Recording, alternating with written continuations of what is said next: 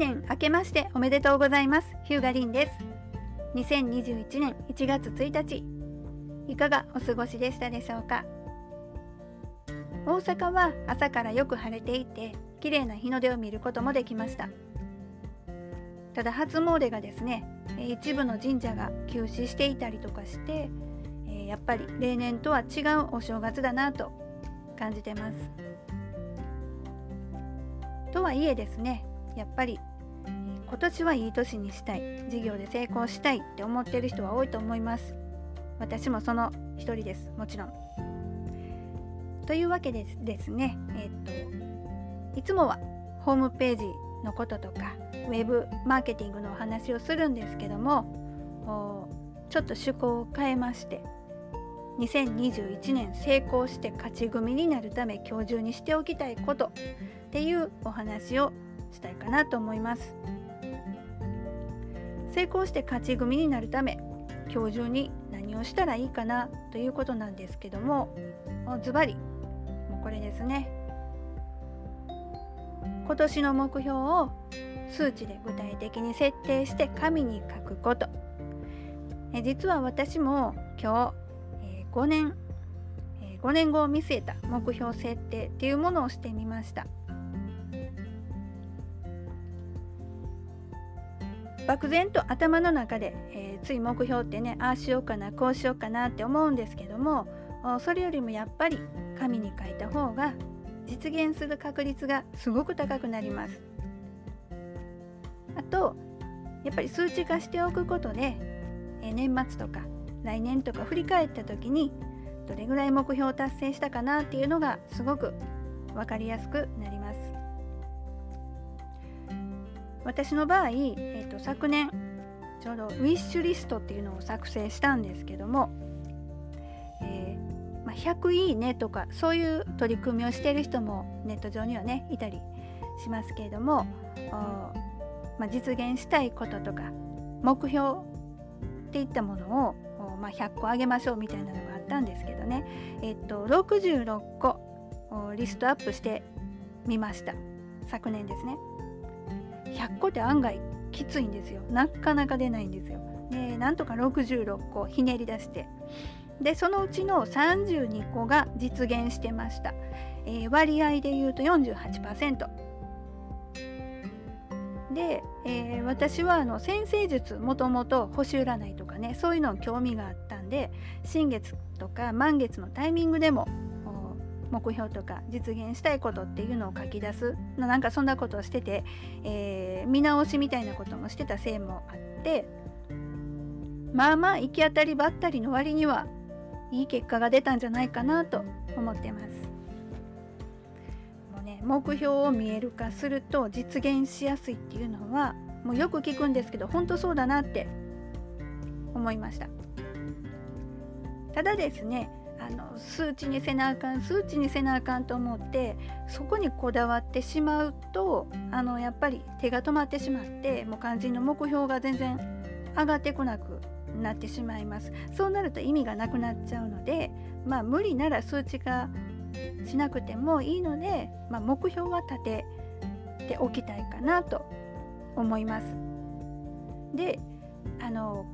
これ不思議なもんで私も最初こんな数値化で目標って難しいわって思ってたんですけどあの繰り返し繰り返しそれこそさっきあのちらっとお伝えした新月とか満月のタイミングで目標設定見直ししていくうちにやっぱり数字欲しいなって思うようになってきたんですよ不思議と。漠然とした目標よりも数字で出してちょっともうちょっと明確に知りたいなっていう気持ちになってきたので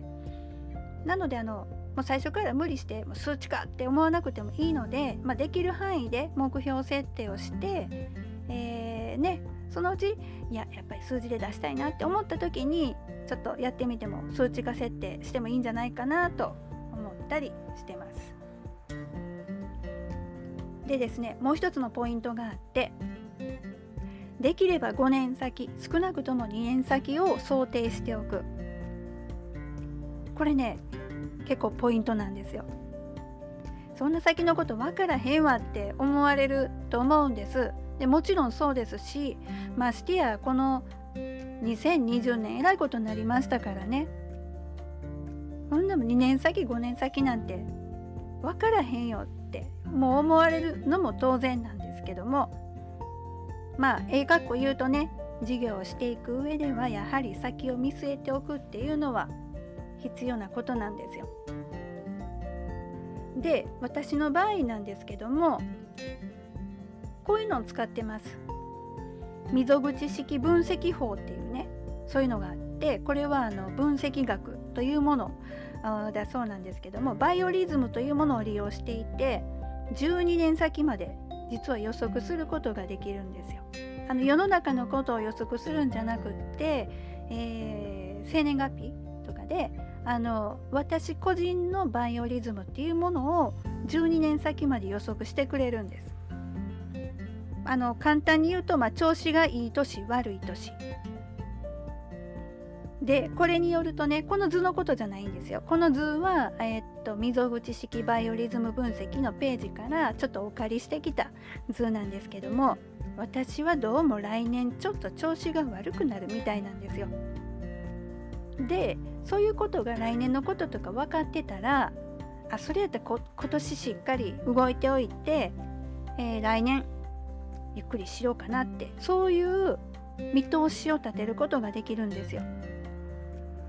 で、えー、実はあの急性気学やってる人からも、えー、来年八方塞がりですよみたいな感じで言われて大体なんかね不思議と似か、えー、似通ったそういう予測をされるもんですから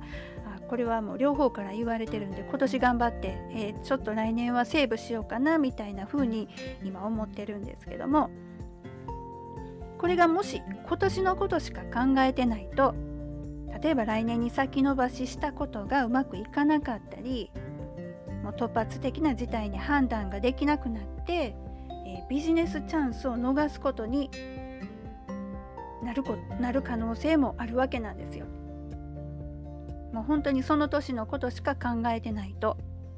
だからやっぱり5年は難しいとしてもやっぱり2年先ぐらいはちょっと考えておきたいかなとまあ、そういったところなんですよね。あとやっぱりウェブマーケティング的にも年単位でドメイン独自ドメインホームページのねドメインをま育てるそういう考え方も意識したいかなというところだったりします。でまあちょっと余談なんですけども、えー、っと私全国規模の経営者交流会に加入してます。なので、えっと、幸いにもコロナ禍の中でも、まあ、多くの人と2020年は交流とか商談をすることができたんですね。で、えー、っとここも、えー、書いてありますけども北海道放送の北のビジネス最前線っていう、えー、番組テレビ番組に放送されましてちょっと話題になったみたいなんですが「修正クラブ」っていう交流会なんですよ。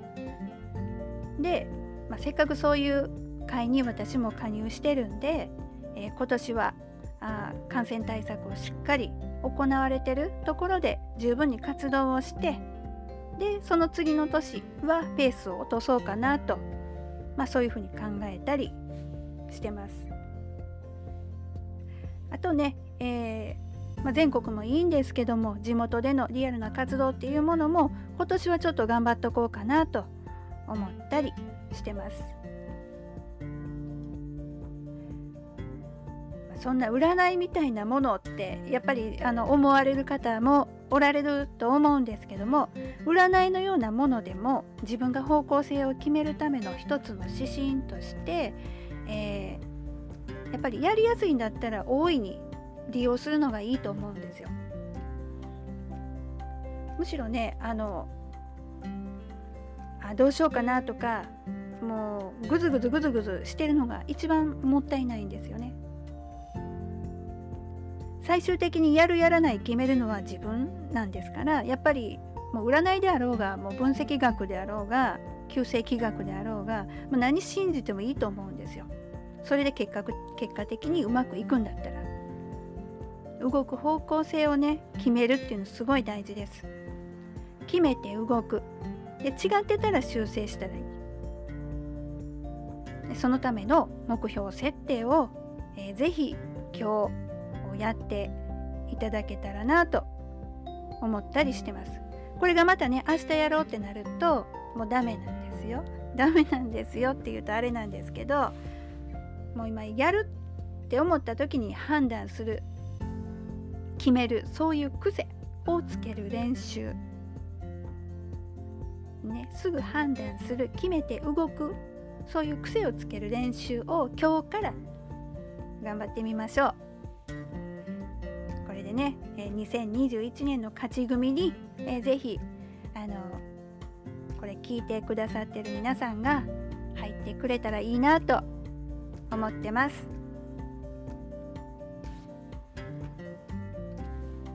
2021年成功して勝ち組になるため今日中にしておきたいことというテーマでお話をしました。